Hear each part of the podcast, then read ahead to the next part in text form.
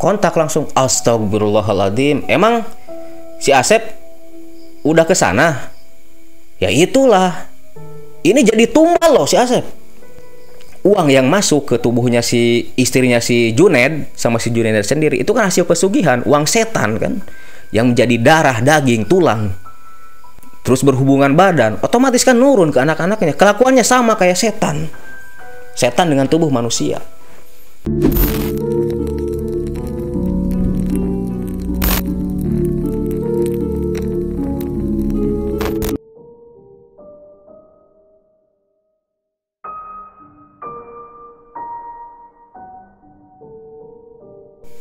Assalamualaikum warahmatullahi wabarakatuh. Waalaikumsalam warahmatullahi wabarakatuh Gimana untuk kabarnya hari ini? Alhamdulillah masih sehat Nah, eh, kemarin kan Kang Maman sempat eh, bercerita tentang pesugihan Gunung Kemukus ya. Kang? ya ya Nah, di sini selain teman-teman balad Pakuan yang masih penasaran, saya juga masih penasaran nih mengenai kelanjutan dari cerita pesugihan Gunung Kemukus ini. Kang Maman pernah bercerita kemarin bahwa eh, si Junaid ini masih melangsungkan pesugihannya. ya ya Nah, sebenarnya kelanjutan ceritanya ini seperti apa sih, Kang? Oke, jadi kita lanjut masalah pesugihan Gunung Kemukus ya si Junaid ini. Memang si Junaid sampai saat ini masih hidup, masih melanjutkan juga pesugihannya. Dan walaupun sudah tua, tapi ya karena memang banyak uang, hidup bergelimang harta, jadi kondisi fisiknya ya masih kuat lah secara dohir gitu kan, karena mungkin perawatan segala macam gitu kan. Nah, terus bagaimana sih sekarang eh, si Junaid ini?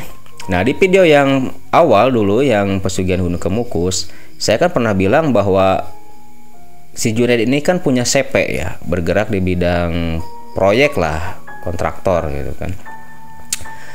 Nah, dia otomatis kan punya banyak karyawan. Nah, karyawan-karyawannya ini banyak yang belum dapat gaji.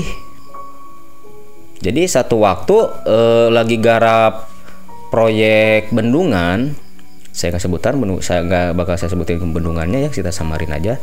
Eh, waktu garap proyek bendungan, dia kan eh, kerjasama sama rekanan kan, ya, rekanan bisnis ya pihak kedua untuk pengadaan alat berat karena memang alat berat yang di dia kurang gitu kan untuk pengadaan alat berat plus operatornya.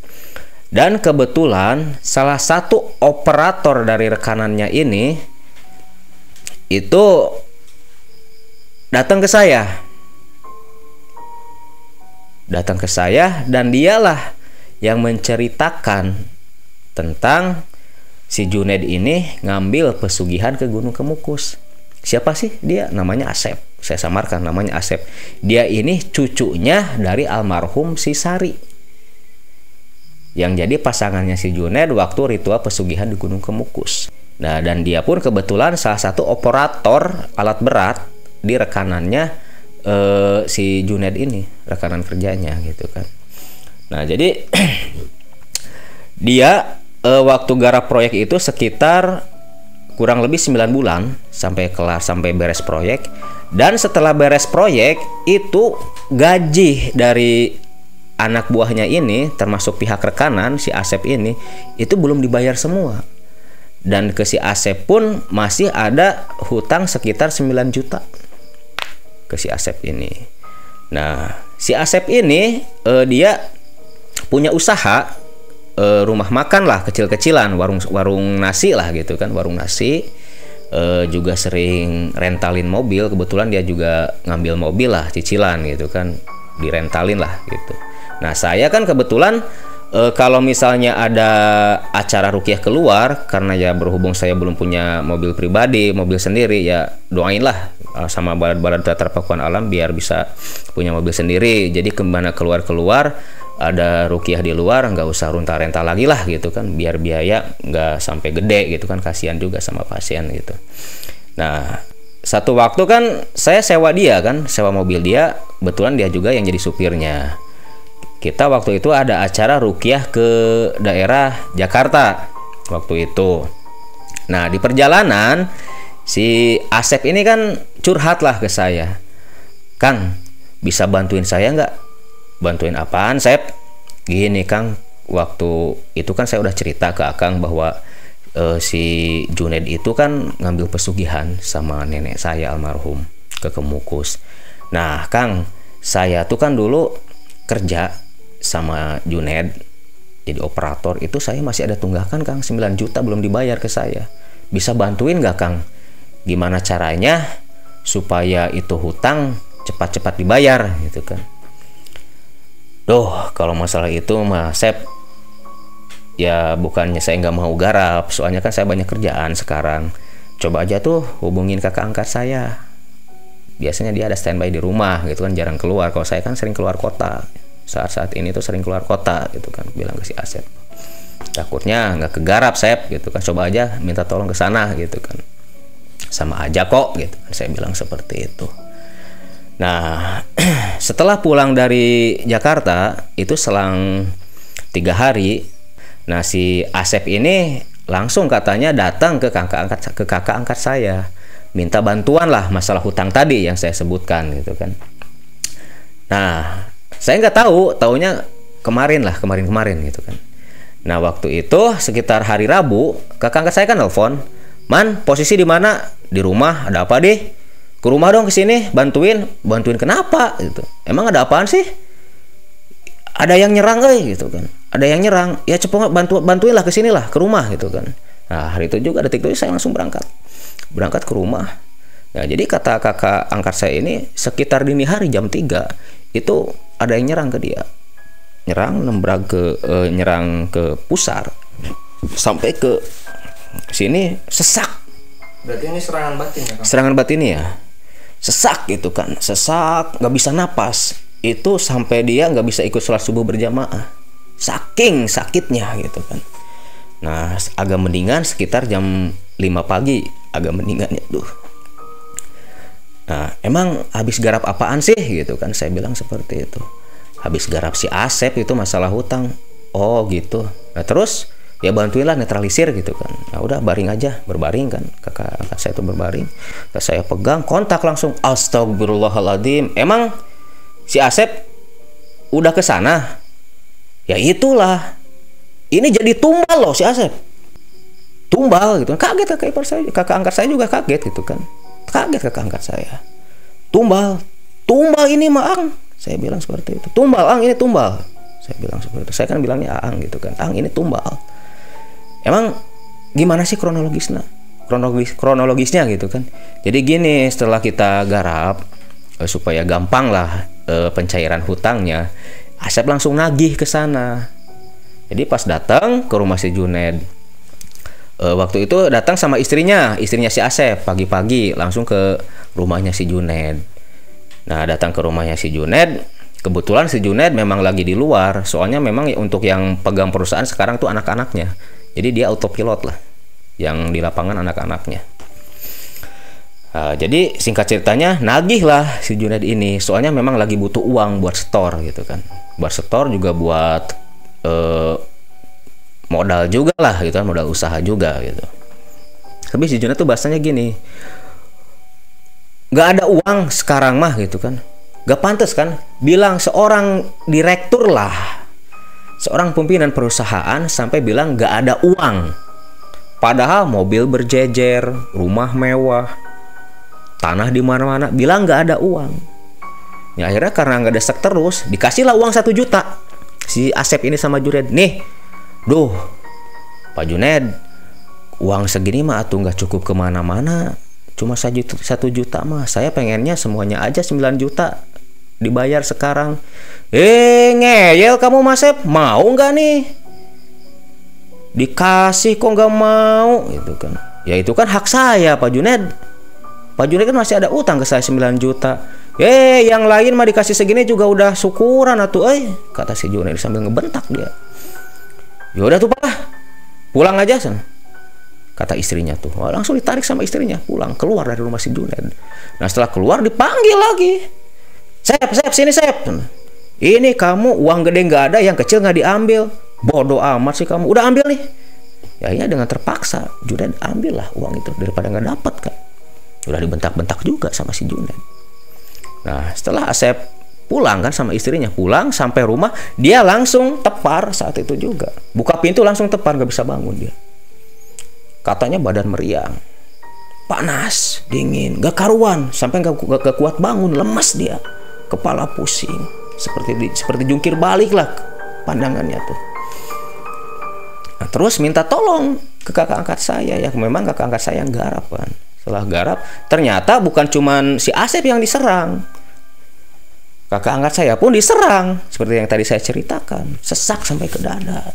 Terus saya netralisir ternyata ini tumbal. Jadi ngasih uang satu juta bayar utang sambil numbalin si Asep ngeri kan? Apalagi ada histori kan? Dia bisa kaya seperti itu karena apa? Neneknya kan terlibat. Kalau nggak sama neneknya nggak bakalan kaya dia. Inilah kejamnya orang-orang penganut pesugihan. Gak lihat histori, kacang lupa sama kulitnya lah. Malah ke anak turunannya pun seperti itu. Anak-anaknya dia kejam lah, dolim, benar-benar dolim. Jadi anak-anak ini uh, beli tanah, beli tanah, beli tanah gitu kan kerjanya itu. Beli tanah itu nggak pernah cash, pasti di DP. Misalnya itu tanahnya sampai puluhan hektar loh, bukan satu dua hektar, puluhan hektar. Dia beli tanah misalnya satu hektar dengan harga di bawah pasar. Itu pun gak dibayar semua. Bayarnya DP separohnya dulu baru dibayar dibayar separohnya.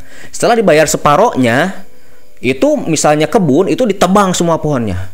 Diratain kalau ada kayu dijual setelah itu ditanam pohon jati nah di mana nagih si yang punya kebun nagih sisanya bilangnya seperti apa Gak ada uang. Kalau mau mah bayar lagi atau pak pulangin duit yang kemarin. Tapi sekalian bayar nih pohon jatinya. Tapi bukan bayar pohon jati yang baru ditanam, bayarnya tuh pohon jati yang ditanam dengan harga lima tahun ke depan. Orang kaya apa yang seperti itu? Bener-bener dolim kan? Tapi anehnya nggak ada yang berani ngelawan. Karena apa? Orang kaya punya ini. Dia namanya di kita kan tahu sendiri lah. Ini nama hukum oknum-oknum gitu kan oknum-oknum orang hukum oknum-oknum ya nggak semua ada oknum-oknum kan yang kalah sama ini gitu nggak ada yang berani lawan dan itu semua tanah yang dibeli sama dia sistemnya seperti itu dibayar separoh pohonnya ditebang tanami sama pohon jati di mana nagih suruh balikin uang DP sama beli tuh pohon jati. Dan harganya pun bukan harga pohon jati yang baru dita itu kan benih. Ini minta harganya lima tahun ke depan. Misalnya benih satunya 100 ribu lima tahun ke depan kan jadi pohon berapa juta. Misalnya gitu kan seperti itu. Gila kan? Bener-bener dolim. Karena apa ya? Ya itulah. Karena makannya juga hasil pesugihan uang yang masuk ke tubuhnya si istrinya si Juned sama si Juned sendiri itu kan hasil pesugihan uang setan kan yang menjadi darah daging tulang terus berhubungan badan, otomatis kan nurun ke anak-anaknya. Kelakuannya sama kayak setan. Setan dengan tubuh manusia. Seperti itu. Dan itu pun didamping sama jin-jin pesugihan. Nah, setelah saya netralisir kakak angkat saya, kakak saya kan geram. Udah man, kalau kayak gini caranya kita garap langsung ke sana. Garap langsung ke si Asep gitu kan. Nah, janjian lah. Uh, kemarin, kemarin saya pulang jam 6 pagi dari sana. Berangkat dari rumah itu habis Isa, pulang jam 6 pagi. Kemarin banget. Sampai sekarang saya belum tidur. Garap si Asep. Setelah sampai di sana, ngeri lah saya lihat kondisinya. Maksud ngeri sini memang secara fisik biasa-biasa aja, tapi dia nggak bisa bangun. Ini telat dikit, walau alam bisawab. Udah nggak tahu nasibnya seperti apa. Yang namanya tumbal otomatis suruhnya dibawa ke sana. Jasad udah udah masuk tanah busuk kan? Gak bisa balik lagi dia. Makanya kadang eh, kalangan praktisi kalau yang nangin yang masalah tumbal kalau yang udah diambil ruhnya itu masih bisa ditolong kalau belum dikuburkan jasadnya. Tapi kalau sudah dikuburkan susah nggak tahu lah e, memang e, seperti itulah. Cuman mungkin kalau ada praktisi lain yang bisa ya mungkin ada gitu kan. Tapi kalau saya pribadi nggak bisa. Kalau misalnya nolong orang yang kena jang yang jadi tumbal kalau udah dikubur saya nggak bisa nolong. Karena keterbatasan pengetahuan saya gitu kan. Nah setelah itu kita uh, rukyah dari jam 9 malam. Kita mulai rukyah dari jam 9 malam. Subhanallah, itu serangan batiniah bangsa jin. Baru kali itulah, baru kemarin lah saya mengalami yang seperti itu. Benar-benar dahsyat. Benar-benar dahsyat. Gila, benar-benar gila. Itu bukan cuma nyerang secara batiniah, itu secara fisik pun. Saya sampai muntah dua kali. Benturan energi, muntah. Ya muntah biasa bukan muntah darah gitu kan, muntah makanan yang keluar lagi lah gitu kan sampai muntah karena benturan energi saking kuatnya setelah kita rukyah satu jam kita kiamulail setelah kiamulail zikir segala macam kita rukyah lagi sampai selesai sekitar jam 3 pagi. Nah setelah selesai jam 3 alhamdulillah si Asep ada kemajuan lah bisa bangun gitu kan yang tadinya tergeletak di tempat tidur. Seperti itu. Dan yang jadi tumbalnya ini anaknya pun anaknya tiga. Satu yang paling gede perempuan yang tengah yang kedua laki-laki yang ketiga cewek juga. Ini yang laki-laki jadi tuh jadi tumbal. Dengan cara meninggalnya ya memang gak bakal ada yang nyangka ditumbalin. Karena apa? E, dengan jalan e, kecelakaan kendaraan. Ya agak anehnya gimana? Soalnya nggak mungkin kecelakaan seperti itu dari segi sisi dohir ya nggak mungkin kecelakaan seperti itu bisa sampai meninggal gitu kan. Karena memang kecepatannya juga santai lah nggak cepat nggak ngebut-ngebut amat bawa kendaraannya gitu kan.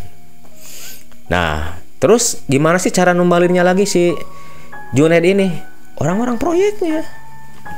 Seperti yang saya jelaskan di video awal itu kayak operator eh, lagi kerja entah itu kendaraannya terbalik, jatuh dari tebing atau gimana gitu kan. Itulah salah satu cara menumbalkannya. Gak bakal ada yang nyangka kan. Karena memang itu dianggap kecelakaan kerja. Kejam lah orang-orang pesugihan ini. Benar-benar kejam. Saya mengutuk keras orang-orang seperti itu. Kau perlu misalnya nggak ada hukum hukum negara gitu kan bunuh sekalian gitu kan kenapa berapa nyawa orang yang jadi korban yang dia tumbalkan dan untuk mengusut hal seperti itu kan susah. Karena apa? Nggak bisa dibuktikan secara dohir.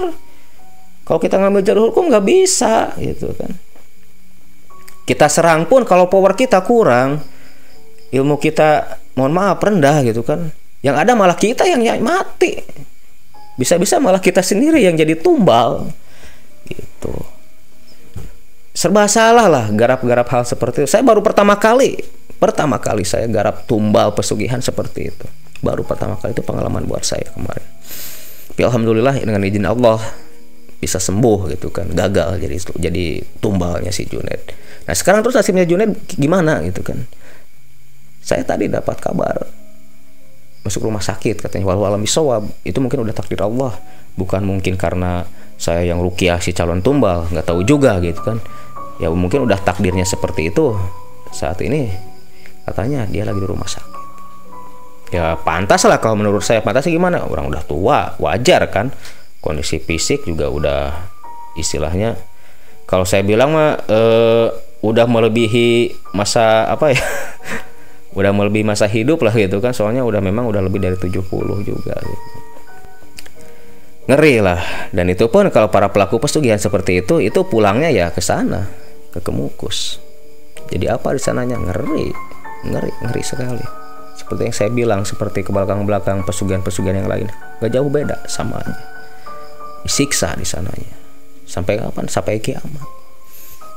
Terus kalau tumbal gimana nasibnya di sana kan kalau tumbal itu di sananya masih mending lah. Dia kerja di sananya kayak budak belian kalau di kita di bangsa manusia. Pembantu seperti itu. Masih mending gitu kan. Kalau para pelaku pesugihannya ya ngeri lah.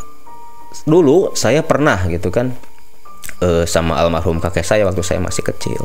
Itu pernah diajak seperti mimpi gitu kan. Kalau udah gede saya tahu itu Rogo Sukmo gitu kan diajak. Dibawa ke salah satu lokasi pesugihan di kota saya agak terkenal juga gitu kan.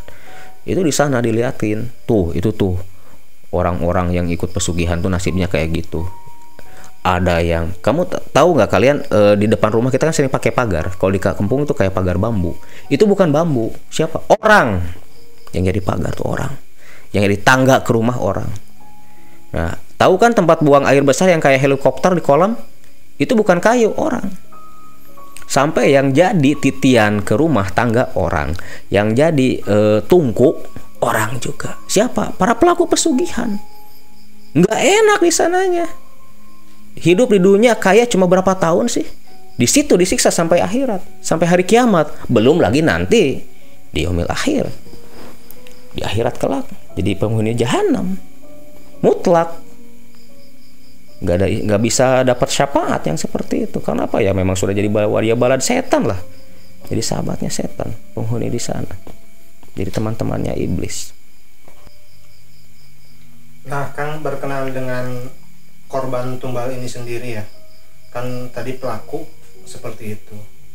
Nah, si korban ini kan tidak mengetahui Kang dia dijadikan tumbal atau enggak dan dia juga memiliki apa ya amal-amalan gitu di alam dunianya selagi hidupnya. Nah, kenapa sampai uh, korban tumbal pun dibawa ke alam sana gitu, bukan uh, mati secara biasa gitu atau meninggal secara biasa gitu. Oke, nah jadi untuk para tumbal pelaku pesugihan gitu kan para tumbal gitu kan sebenarnya pilih-pilih untuk tumbal pun. Kalau orangnya kuat iman imannya kuat otomatis kan pernah saya bilang kalau seorang manusia gitu kan ibadahnya kuat sholat waktunya tepat gak pernah bolong rajin sholat rajin zikir rajin wirid baca Quran itu punya protek. Yang jadi proteknya apa? Ibadahnya. Semakin bagus kualitas ibadahnya semakin tinggi kualitas ibadahnya semakin kuatlah protek batiniahnya. Dan itu gak bakal bisa kena jadi tumbal gitu. Makanya yang istilahnya nyari tumbal yang nyari tumbal pun gak sembarangan. Pilih-pilih dia. Pilih-pilih. Kira-kira orang yang gak punya protek yang sering maksiat atau apa gitu kan itu yang jadi tumbal. Kalau untuk orang-orang soleh mereka juga mikir dua kali. Karena apa? Di mana dibawa masuk ke sana? Dia baca ayat kursi kan bergetar, bergetar alamnya tuh. Seperti gempa. Baca baca baca ayat Al-Quran di sana tuh mereka pun daripada alam e, kerajaannya misalnya kerajaannya rusak karena gempa gitu kan ya mending dipulangin kan resikonya lebih gede gitu daripada untungnya gitu kan. Seperti itu. Jadi nggak nyari tumbal juga nggak sembarangan mereka pilih-pilih juga. Apalagi misalnya wah itu ustadz tuh tumbalin wah gak bakal berani dia nggak bakalan berani numbalin. Orang-orang ahli ibadah gak bakal berani numbalin orang-orang seperti itu. Nggak bisa lah so, pernah juga kejadian dulu uh, ini bukan tumbal gitu kan cuman memang ada seseorang yang misal uh, yang melanggar suatu pantrangan di satu wilayah gitu kan dia makan sesaji. Makan sesaji yang dipersembahkan untuk uh, penghuni salah satu keramat. Karena memang sesajinya menggiurkan lah apel buah-buahan gitu kan. Dia makan kenapa dia nggak tahu bahwa itu keramat? Nah dia makan pingsan saat itu juga. Pas dia pingsan jadi dia tuh seperti dibawa sama sosok tinggi besar. Diseret dia. Diseret dihadapkanlah dia ke hadapan rajanya. Raja jin keramat itu. Disidang katanya. Karena apa? Melanggar hukum. Melakukan kesalahan apa? Memakan sesembahan untuk raja. Memakan makanan untuk raja dihukum sampai dia katanya di alamnya itu bercerita ke saya tuh dia di sana diikat di tiang diikat di tiang. Panas terik dia minta tolong minta tolong ke siapa? Gak tahu dia di alam mana gitu kan cuma taunya di alam jin aja. Minta tolong ke siapa? Nah terus di alam dunia di alam manusianya dia kan seperti yang koma.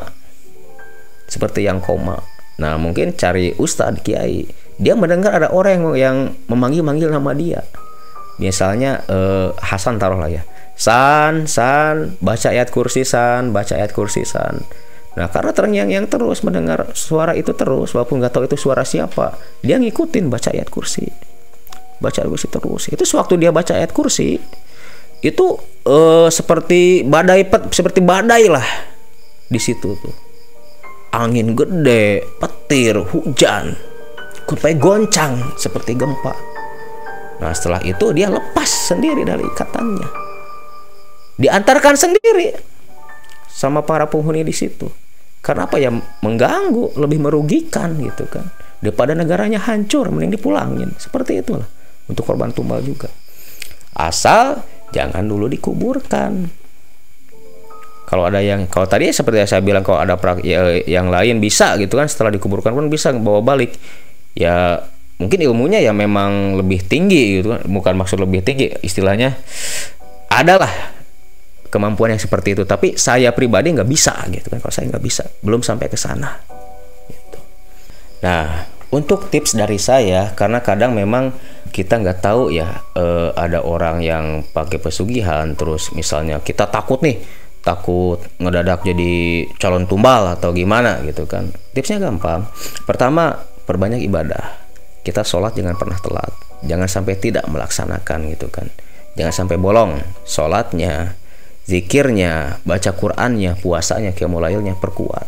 Untuk apa? Untuk protek diri kita dari serangan-serangan batiniah seperti itu dari gangguan-gangguan bangsa jin gitu kan. Nah yang kedua kalau misalnya kita tahu bahwa si A itu melakukan pesugihan misalnya kan e, misalnya udah jadi rahasia umum lah bahwa, bahwa dia itu kaya karena pesugihan Nah, terus dia ngasih sesuatu ke kita gitu kan. Nah, terima mah terima aja. Cuman sebelum misalnya ngasih uang lah, misalnya taruh ngasih uang eh, seratus ribu misalnya, kita keluarin dulu dua setengah persen, masukin ke kas masjid atau sodakohin ke siapa untuk membersihkan. Karena apa? Sodakoh itu kan tolak bala untuk menolak bala, marah bahaya gitu kan dari bangsa manusia atau maupun bangsa jin. Nah, insya Allah itu terhindar jadi calon tumbal. Jadi lebih berhati-hati lah.